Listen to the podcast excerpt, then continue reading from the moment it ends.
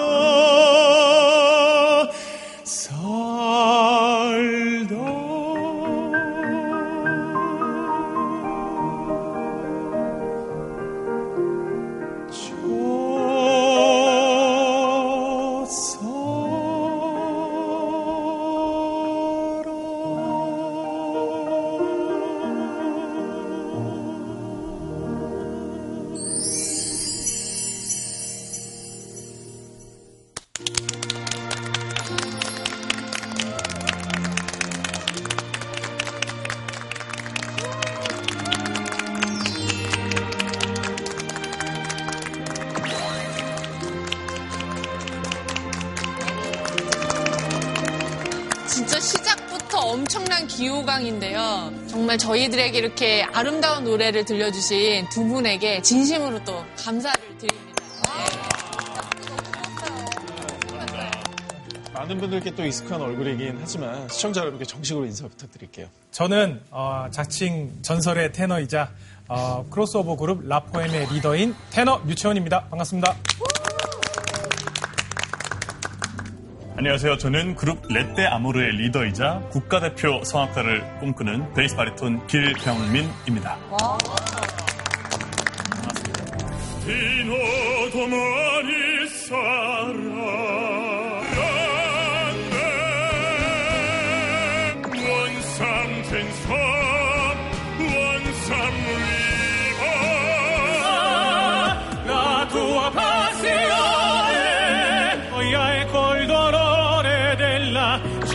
come me un mondo 아, 조금 전에 불러주신 노래가 정말 이 계절하고 너무 잘 맞았잖아요. 그 노래 소개 좀 잠깐 부탁드릴게요. 제가 불렀던 첫사랑이라는 곡은 제가 어, 이 노래를 가장 좋아하는 한국 가곡이기도 하고 그리고 또 이제 가곡이지만 되게 선율이 또 대중적인 선율이 있잖아요. 그래서 그만큼 가사가 너무 절절해서 저의 또 경험을 또 이렇게 해서 이렇게 불러봤습니다. 아픈 경험입니까? 아, 뭐, 첫사랑은 늘 아픈 거죠. 아, 어쩐지 눈가가 촉촉하시더라고요. 아직 못 잊으시나 봐요. 예, 미- 아유, 청산했습니다. 아니, 아, 긍정적이라고요?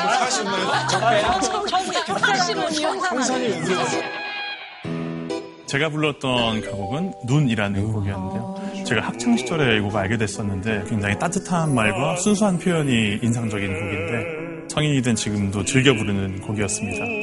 마음이 되게 깨끗해지는 그런 그러니까 거죠. 뭔가 눈으로 정화되는 느낌이 있었어요. 그래서 저희가 또 얼마 전에 월드뮤직 편으로 재미랑 감동 그리고 그 어마어마한 화제성까지 아, 장난. 음, 진짜 그 새말토끼를 제대로 잡았거든요. 오늘 성악가 두 분이 나오신 거 보니까 오늘도 마음이 두근두근해지는데 혹시 오늘의 주제는 어떤 건가요?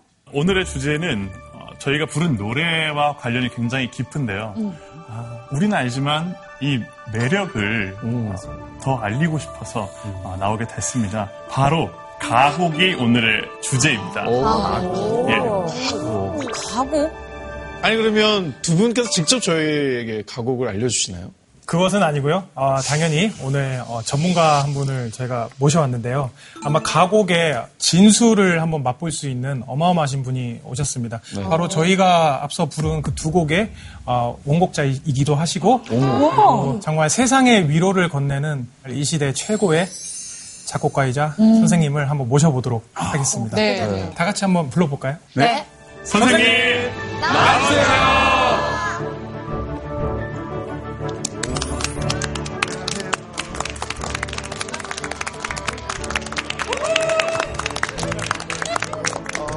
가곡을 누구보다 사랑하는 경영학자이자 작곡가 김효근입니다. 반갑습니다.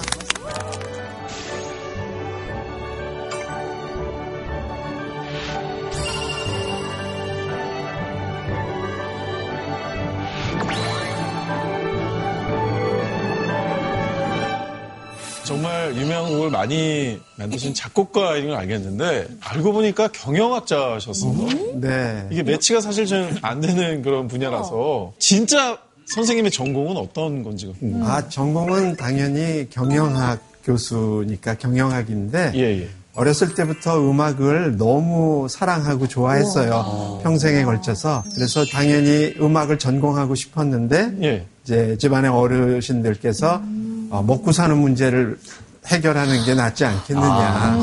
이제 그런 조언이 너무 심하셔서 이제 경제학으로 대학을 들어가서 음악을 할 수 있게 그렇게 허락을 받았던 그런 기억이 있어요. 아니, 선생님, 아까 그 두 분의 성악가가 선생님 곡을 한 곡씩 불러주셨는데, 네. 이 곡이 선생님께 좀 특별한 의미가 있는 곡인지. 어, 네. 제가 작곡한 첫사랑이라는 곡은 어, 지금 제 아내가 스무 살 생일 되는 때 결혼해달라고 프로포즈 작업송으로 두 곡을 만들어가지고 그걸로 이제 연주를 해서 지금 다행히 결혼에 성공을 했던 그런 되게 로맨틱하시다. 그리고 이제 또 여러분 놀라실 수도 있는데 대학 때 락밴드 리더로도 활동을 했었어요.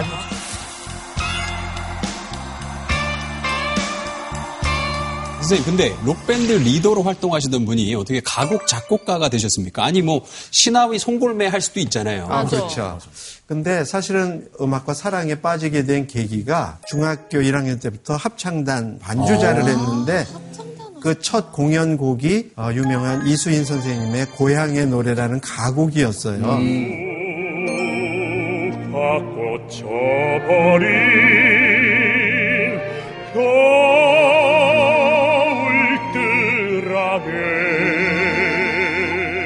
그게 너무 아름다웠던 거야. 가슴에 확 들어왔죠. 그 후부터 이제 계속 가곡을 지금까지 사랑하게 된 것 같아요. 네. 근데 여러분들이 그 지금 가곡이라는 장르가 생소한 장르라 그동안에 가곡하면 어떤 느낌을 가지고 계신가요?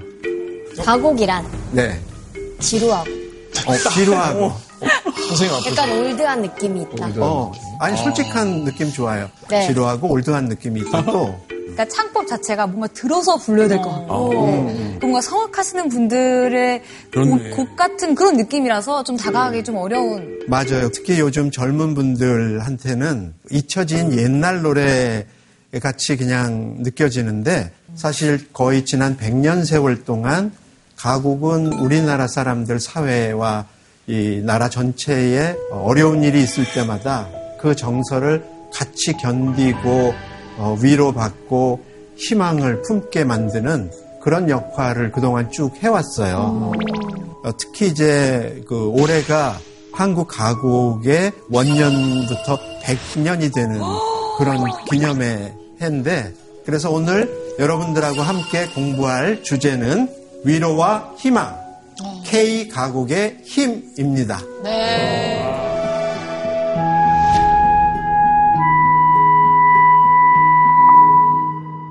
네, 그러면 본격적인 강연 부탁드리겠습니다. 자, 그러면 우선 우리 출발하는 시점이니까 가곡이 무언지에 대해서 공부를 해봐야 될 것 같은데 예. 가곡은 우선 여러분 가사가 시예요. 그리고 거기에 음악이 붙은 거야. 그래서 가곡이란 시에 곡을 붙여 만든 서정적인 노래 이렇게 사전에는 정의가 되어 있어요. 아 근데 이 일은 제기하고 싶은 게, 어, 네. 그 가요 중에도 네. 가사를 시에서 따온 노래 되게 많거든요. 오, 맞아요. 많이 있죠. 네, 뭐 사람이 꽃보다는 장어. 어, 이런 그렇죠. 있고. 진달래꽃 진달래꽃. 그런 것들도 다 가곡이라고 볼 수 있나요? 아니에요. 거기가 약간의 차이점이 어? 있어요. 그 시에다가 음악적인 요소라 그러면은 선율, 그 다음에 화성, 그리고 리듬. 이 세 개의 음악적 요소를 그 시의 내용을 잘 표현하기 위해서 딱 맞게 작곡을 해서 두 개를 딱 결합시켜서 만든 상태. 더 쉽게 정리하면 음악의 내용이 딱 음표와 악보로 고정이 돼 있는 상태의 작품. 그게 가곡이에요. 여러분이 아무래도 이게 지금 처음이다 보니까 구별이 잘 안 되시는 것 같은데 제가 피아노를 치면서 그 차이를 한번 네, 네. 어, 네. 설명을 해봐 드릴게요. 좋아요. 예를 들면 이제 보리밭이라는 곡이 있어요. 그 곡은 악보가 딱 정해져 있는데 그 악보대로 연주를 하면은 이렇게 돼요.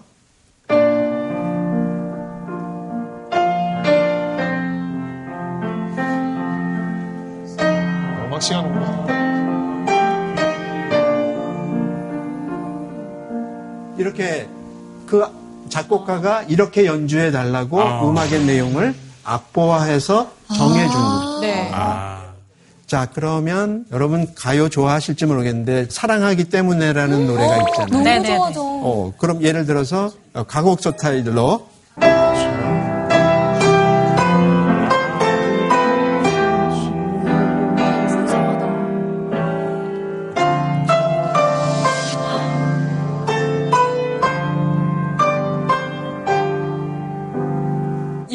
가곡 스타일. 가곡 스타일이고 네. 아까 가요 스타일은. 가요 스타일은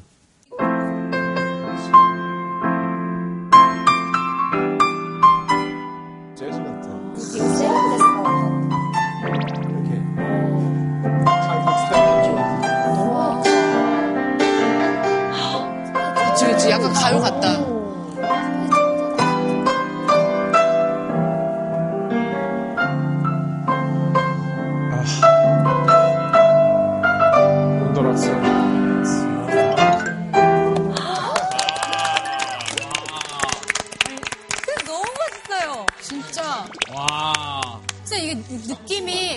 가곡은 약간 클래식 연주처럼 악보대로 치는 것 같고 그렇죠. 가요는 약간 재즈처럼 어, 자유롭게. 많이 쓰는 것 네. 같아요. 그래서 연주자에 따라서 가요는 정말 백인 백색의 맞아요. 연주가 느낌 나오는데 가곡은 정해진 음표대로 어, 거의 같은 음악의 내용이 표출된다고 보면 되겠어요. 이제 차이를 좀 확실히 알 것 같아요. 네. 자, 이제 여러분 가곡에 대한 개념이 좀 잡히셨을 거예요. 네. 자, 그러면 이 가곡이 언제 어디서부터 시작되었는지에 대해서 좀 얘기를 나눠보도록 할까요? 네. 네, 가곡은 이게 역사가 서양에서 발달한 그 장르였기 때문에 17세기에 이제 오페라가 막 르네상스 시대에 어, 개발이 돼가지고 연주되다 보면 어떤 가사 내용을 어, 성악가가 독창곡으로 부르는 그런 것들 중에 이제 아름답게 인기가 있는 곡들이 따로 오페라 연주 없이도 아리아만 연주하던 그런 전통에서부터 서양 가곡의 시작이었고 또 한쪽에서는 민중들이 부르는 민요 중에 어, 인기 있는 민요를 정식 피아노 반주가 확정된 그런 형태로 발전을 했어요.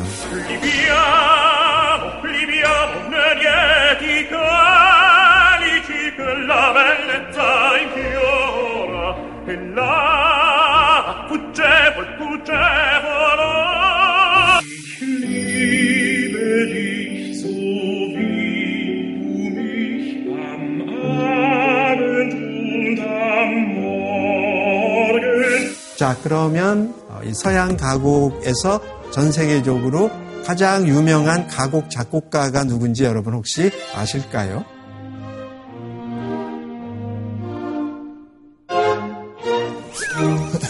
아실 것 같은데? 아세요? 두 분은 말씀하시지 마시죠. 바로 답 나오니까. 두 분은 맨 마지막에 답이 안 나오면 자, 여러분 좀 맞춰 보세요. 제가 아는 가곡 작곡가는 김효근 선생님밖에 없습니다. 박수.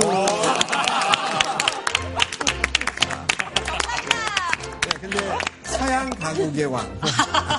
선생님, 슈베르트의 마왕도 가곡인가요? 어, 맞아요. 그래요? 방금 좋은 답이 나왔어. Er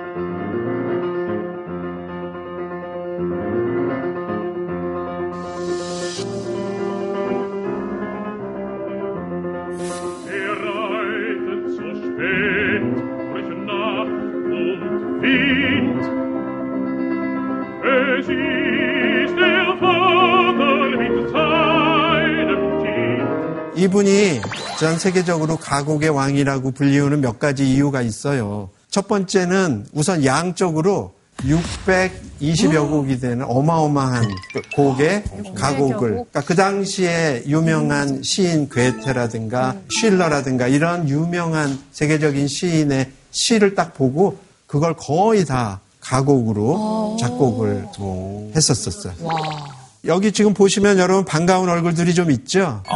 네. 베토벤 선생님에 대해 배웠거든요. 그렇죠. 창틀에서. 모차르트 선생님이나 베토벤 선생님도 가곡을 많이 작곡하셨어요. 100곡 이상.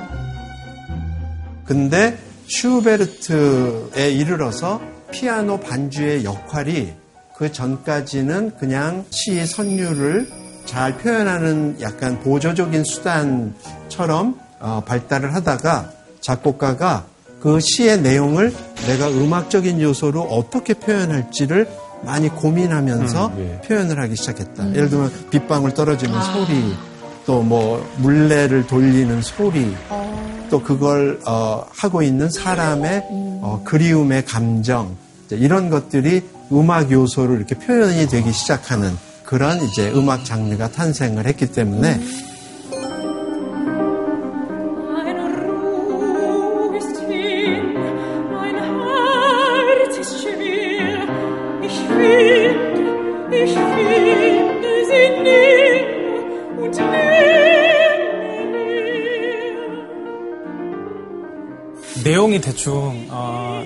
평범한 마을에 이제 그레첸이라는 이 여자가 악마한테 영혼을 팔아서 젊음을 얻은 파우스트를 보고 첫눈에 이렇게 반하게 돼요. 그 마음을 가지고 이제 집으로 돌아와서 이제 마음을 다시 가다듬고 다시 바로 잡으려고 이제 물레를 돌리기 시작하는데 그런 내용이에요. 심장이 막 콩닥콩닥콩닥한 거를 이렇게 막 진정하는 그런 어떤. 딱 그거예요. 힘들고. 물레 돌리는 소리를 모습을 피아노 반주에서 일정하게 리듬을 만들어낸 거예요. 그래서 그 그리움의 정서, 슬픔의 정서가 음악적인 요소하고 딱 결합이 돼서 어, 우리에게 감동을 주는 좋은 예술 가곡의 사례라고 할 수 있죠. 아, 그렇구나. 근데 사실은 그 예술 가곡이 슈베르트 때문에 독일 중심으로도 많이 발전을 했지만 비슷한 시기에 이태리라든가 프랑스, 영국 같은 유럽 국가의 좋은 작곡가들은 대부분 다 가곡을 많이 작곡했고요. 저는 이제 개인적으로 어, 이태리 가곡을 독일 가곡보다 더 좋아하는데 그 이태리 가곡 작곡가 선생님 중에 파울로 토스티라는 선생님이 계세요.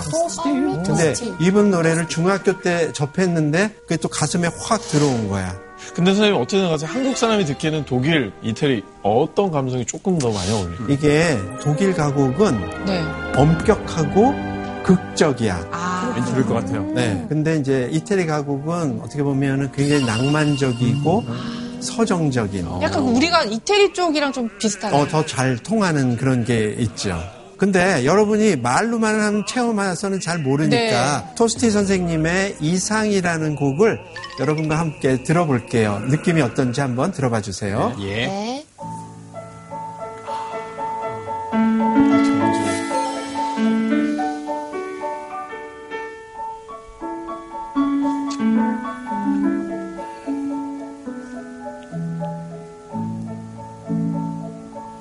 Io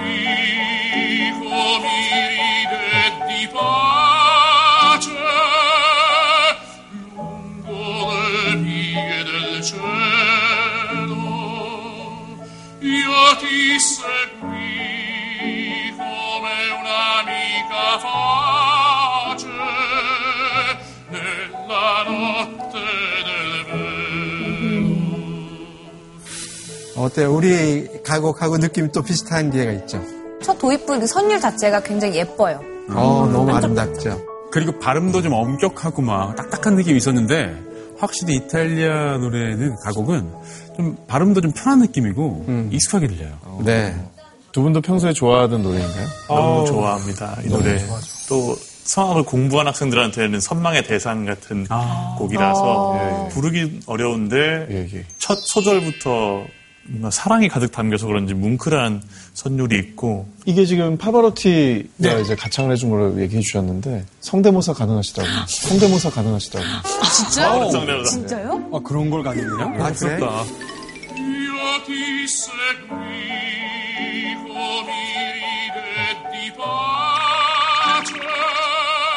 그러면 제가 지금 잘 기억은 안 나는데.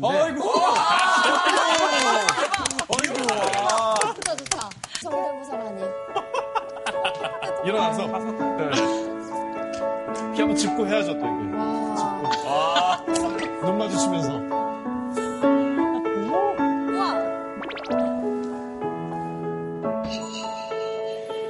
Io ti seguì come ride di pace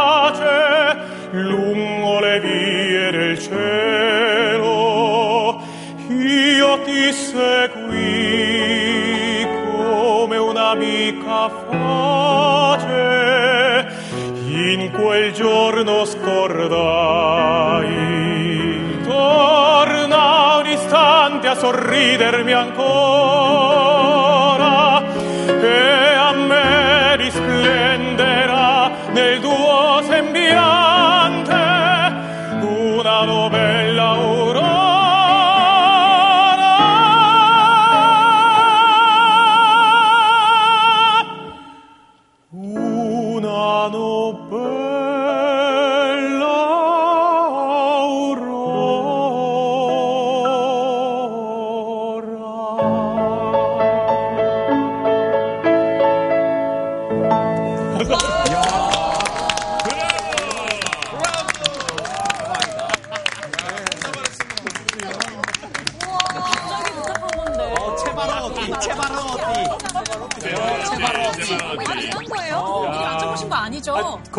지금 처음 대가는 다르다. 저도 이 반주 지금 거의 40년 만에 보는 거예요. 몸이 기억하는 어, 몸이 기억하는 어, 거예요. 너무 신기하다.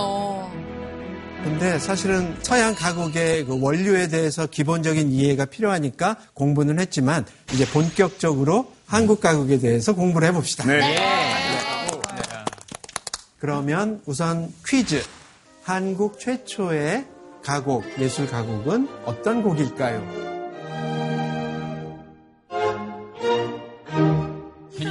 있어. 생각났어. 생각났어. 첫 글자만 알려주시면 안 돼요? 첫 글자 비읍. 비읍이요? 비목. 아, 땡. 보리밭. 땡. 희망의 나라로. 아, 비읍. 비읍. 꽃 이름. 꽃 이름이요? 목련화. 비읍이래. 네, 다름 아닌 봉선화예요. 홍선화요? 네, 봉선화.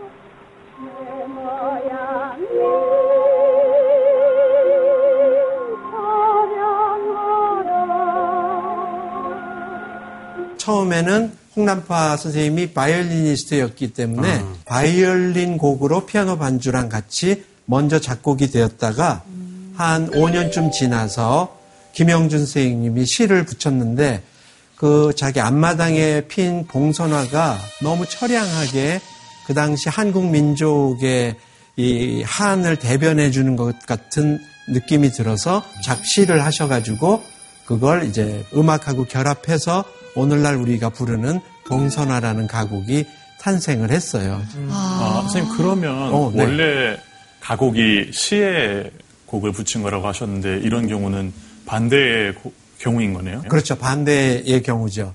그래서 보통은 시가 먼저 있고 그거에 곡을 붙이는 경우도 있지만 작곡가가 먼저 곡을 쓰고 시인에게 내 정서가 이런데 이런 그 시를 이 곡에 어, 결합시켜 줄 수 있겠느냐. 이 후자처럼 탄생된 곡이라고 할 수 있죠. 어. 그래서 어떻게 보면 이게 어떤 엄격한 의미에서 보면 최초의 가곡은 아닐 수 있다. 그래서 보통 우리가 이제 최초의 가곡은 시와 곡이 한꺼번에 만들어져서 발표된 거를 1922년에 박태준 작곡가님께서 어, 동무 생각이라는 제목의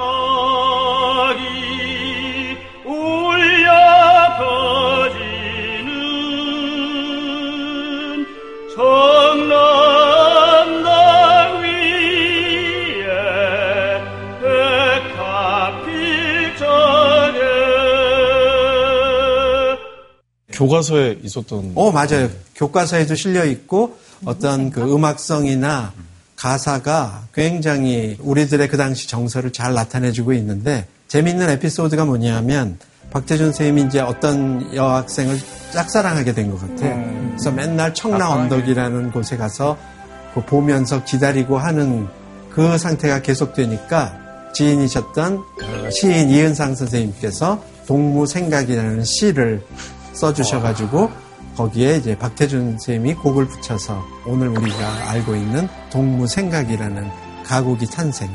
그러면서 1920년대부터 본격적으로 이제 한국 가곡이 만들어지기 시작하는데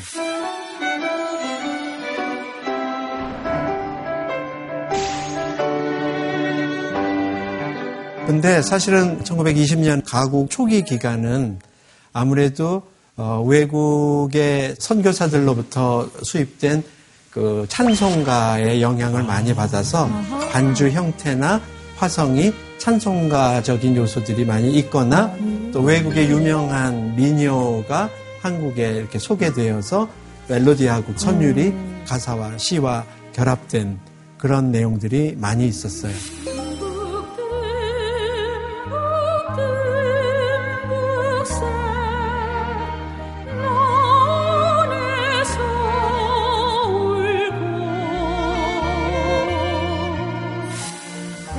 그리고 아무래도 식민지 시대였고 우리 국민들의 그 한과 슬픔, 애절함 이런 걸 주제로 한 곡들이 많이 있었어서 어, 어둡거나 어, 슬픈 그런 정서가 어, 가곡에 많이 반영이 되어 있었다고 볼 수 있죠. 자, 그러면 이제 1930년대로 가면 작곡가 최동선 선생님, 또 현재명 선생님, 김동진 선생님,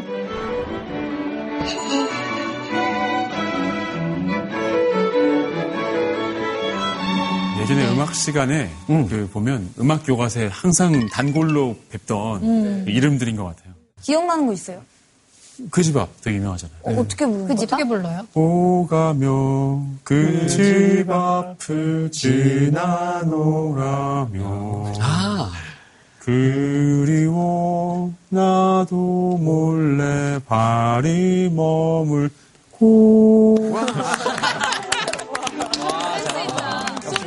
씨가 음악성 아, 최고입니다. 네, 고맙습니다. 두 분도 기억나는 노래 있으세요? 저는 김성태 작곡가님의 동심초가 눈에 들어오는데 동심초 어떻게 부르지? 네.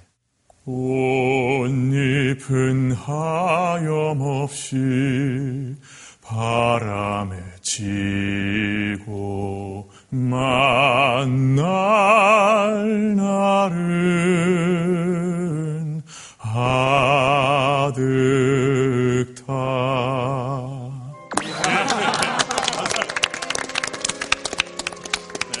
채훈 씨는 또 없어요? 어렸을 때 즐겨 듣던 가수. 저도 사실 김성태 선생님의 산유화라는 곡을 한유아. 아주 짧게 그러면 예. 산에는 꽃이 피네 꽃이 피네 가을 봄 여름 없이 여름 없이 맑아진다. 저희가 이렇게 시대별로 작가 네. 선생님의 노래를 조금 들어보기도 했는데 네. 저는 사실 조금 정말 좋은 노래고 우리 민족 애환을 달래준 노래긴 한데 음. 이게 사실 여러 가지 또 논란 중에 이 작곡가 선생님들의 친일 논란이 있었잖아요. 네. 사실은 이 문제는 작년부터도 이 음악계에서 크게 이슈와 논란이 됐던 거죠. 예. 왜냐하면 지금 어, 김동진 선생님, 홍남파 선생님, 현재명 선생님 같은 분들이 친일 인명사전에 어, 수록되는 안타까운 일이 있었어요. 그런데 이제 지금 음악계에서는 대부분 그분들이 만드는 예술 작품은 예술 작품대로의 가치를 어, 우리가 인정하고 또 그분들이 역사 속에서 했던 그런 친일의 어, 역사는 객관적으로 기억하고 있어야 되는 거 아닌가 그렇게 지금은 음악계에서 생각을 하고 있습니다.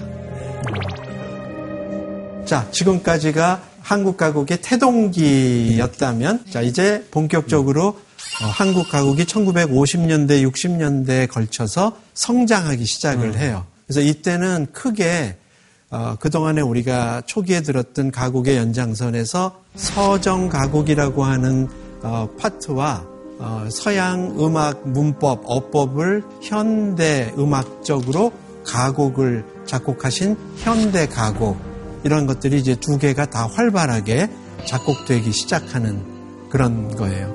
근데 현대 가곡이라고 하면 작곡가가 자신의 예술 세계를 독창적으로 만들어내기 위한 음악적 요소를 어, 넣다 보니까 조금 난해하거나 어, 듣기 어려운 그런 특징이 현대 가곡에 있어요.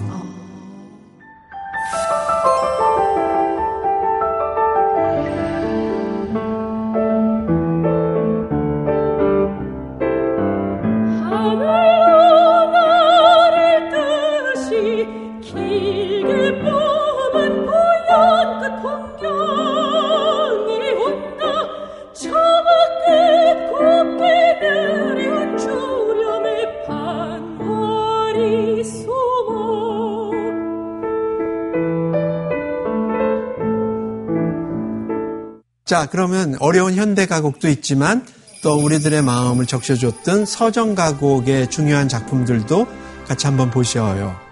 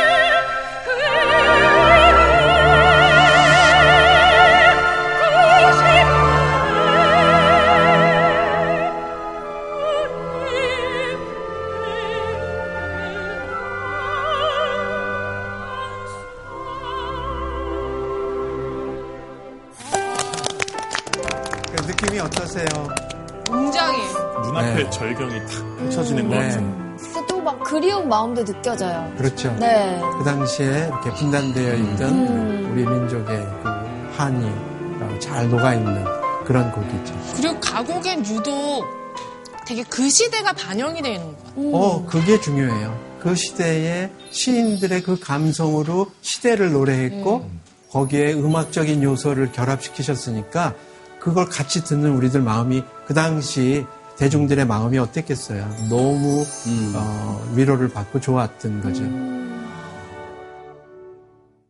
그러면 이제 1960년대를 지나서 1970년대가 되면 한국이 이제 경제 사회적으로 발전을 하기 시작하잖아요.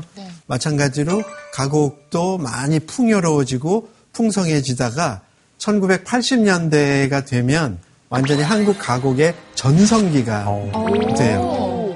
그래서 특히 1980년대에 제일 이 이슈가 됐던 사건이 대학 가곡제가 시작이 돼요. 대학 가요제가 아니고 가곡제. 가곡제가 있어요? 대학 가곡제. 제1회 대학 가곡제 서울대학교 경제학과 3학년 김효근 작사 작곡 그리고 노래는 서울대학교 성악과 1학년 조미경 양입니다.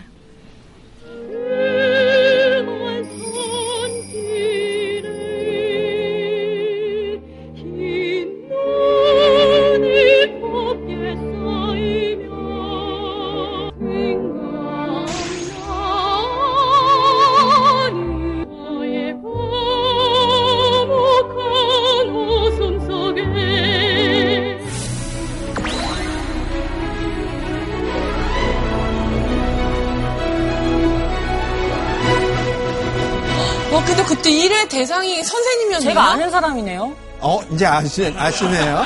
한국 가왕. 그때 1981년에 아까 우리 길병민 씨가 불렀던 눈이라는 곡으로 작곡 전공 학생이 아닌데 대상을 주는 게 쉽지 않았을 거 아니에요. 네. 네. 근데 심사위원 만장일치로 어, 대상을 받아서 와, 심지어 만장일치. 근데 네. 이렇게 가곡제가 열려도 누가 이렇게 참여를 해야지 이게 가곡제가 열- 되는 거잖아요. 네. 근데 이렇게 뭐 정말 대학 가곡제가 생길 정도면 당시에 가곡의 인기가 좀 있었나 봐요. 네, 엄청 있었어요. 가곡을 잘 부르는 성악가 선생님들이 진짜 요즘 아이돌처럼 팬들이 막 집 앞에서 야. 기다리고 있다가 우와, 진짜? 막 사인 받으려고 네. 하고 콘서트 하면은 정말 몇천 명씩 모이고 그런 일들이 그 당시에 있었어요. 선생님도 인기가 굉장히 많으셨을 것 같은데요, 그러면? 그때 상을 타고 나니까 팬 레터를 만 2년 동안 정말 많이 받았고 또뭐 기다리는 사람도 좀 있었고 어머, 그럼 여기 계신 두 분의 성악 아이돌 선배님이신 거네요. 아니.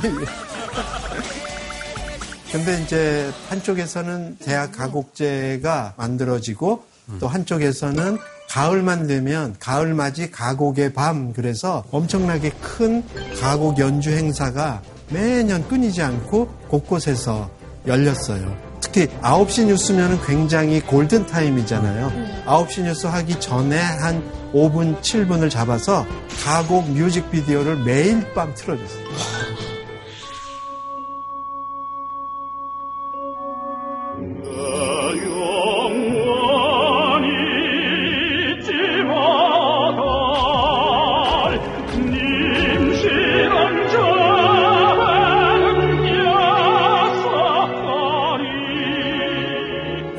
당시에 선생님 가요와 가곡의 인기가 어느 정도 이렇게 됐나요?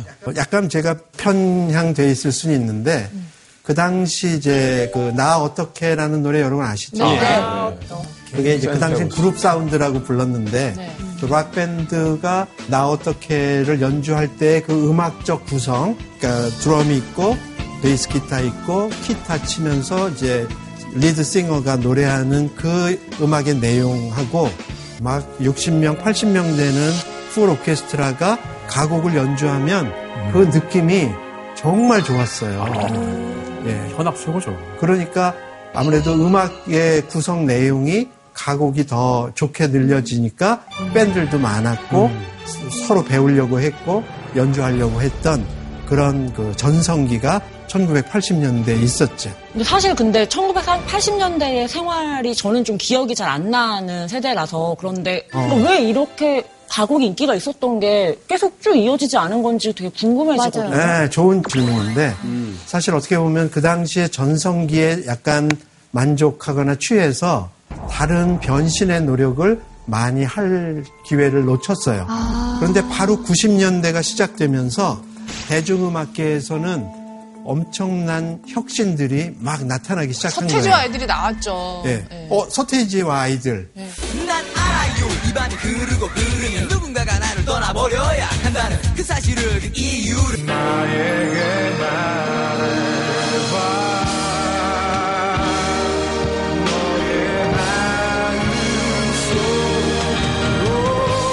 이런 분들이 굉장히 세련된 서양의 그 팝과 재즈와 힙합이 다 어우러진 굉장히 고품질 발라드로 어, 이 대중음악 시장을 이끌다 보니까 대중들의 귀가 점점 어 이거 더 좋은데? 이쪽이 더 매력적인데? 이렇게 이제 끌려가게 되면서 한국 가곡의 어, 침체기가 시작이 되는 것 같아요.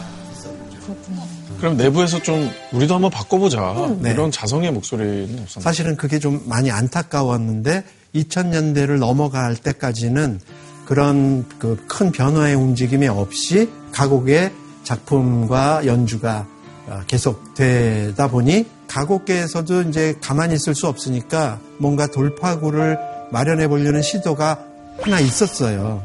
그게 뭐냐 하면 어, 서울대학교 성악과 교수님으로 계시던 테너 박인수 선생님하고 그 당시 최고 인기 가수셨던 이동원 쌤이 향수라는 노래를 김희갑 작곡가님한테 받아서 그걸로 연주를 해서 센세이션을 일으키시긴 했어요. 진짜 정말. 넓은 벌동 쪽 끝으로 옛 이야기 치줄대네 실개천이 휘돌아 나가고 지가로에 채가 식어지면 빈밭에 밤바람 소리 말을 달리고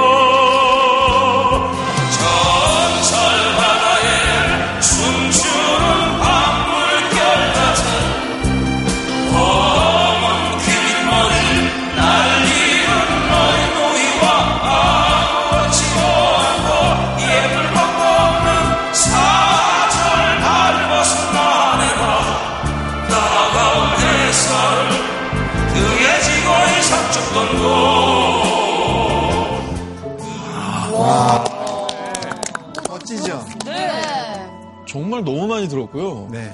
저희 아버지가 진짜 아, 애창곡. 거, 네, 좋아하시는 거. 근데 슬픈 건 이제 클래식 음악계와 성악계에서는 어떻게 성악가가 대중가요 가수하고 듀엣을 할 수가 있냐? 우리가 지금은 상상도 할 수 없었던 그런 이제 보수적인 반응이 있어서 굉장히 어려운 시간을 박인수 교수님께서 많이 가지셨던 아, 힘드셨구나. 시대를 앞서가지고. 가곡계에서 좀 더 다양성을 빨리 인정해 주셨다면 가곡의 그 인기가 조금 더 계속되지 않았을까 싶어서 그렇죠. 아쉽네요. 그럼에도 불구하고 가곡계에도 대중하고 가까워지려는 그런 새로운 시도를 하고 또 크로스오버에 대해서도 이렇게 좋게 생각해 주시는 분들이 늘면서 2010년부터는 이 가곡계에 정말 아름다운 새로운 가곡들이 많이 창작되고 연주되기 시작했어요. 그래서 오늘 여러분들한테 어, 그 중에 두 곡을 어, 골라서 우리 그 유채현 씨와 유병민 씨에게 연주를 좀 부탁해 보려고 합니다. 자, 여러분 뜨거운 박수로 박수로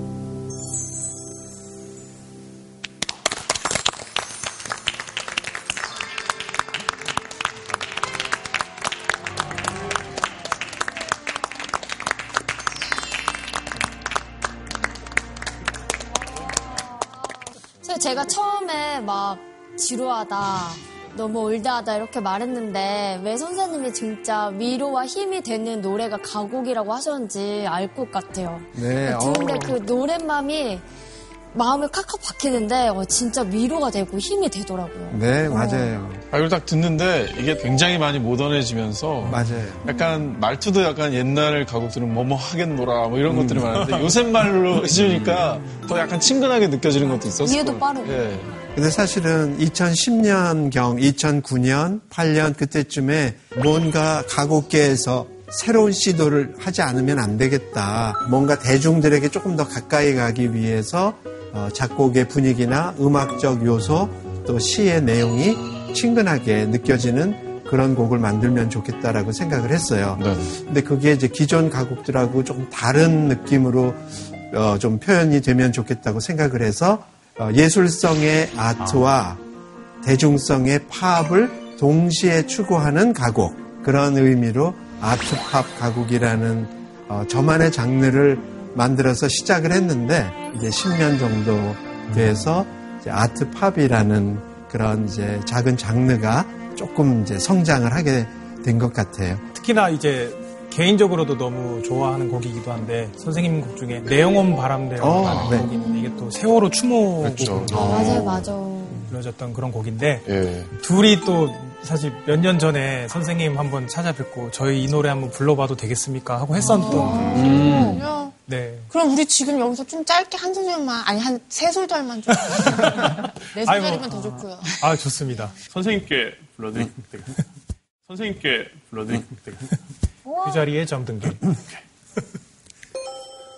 그곳에서 슬퍼마오. 나 거기 없어 그 자리에 잠든 게 아니라오 나는 천의 바람이 되어 찬란히 빛나는 눈빛 되어 곡시 경기는 햇빛 되어 차늘한 가을비 되어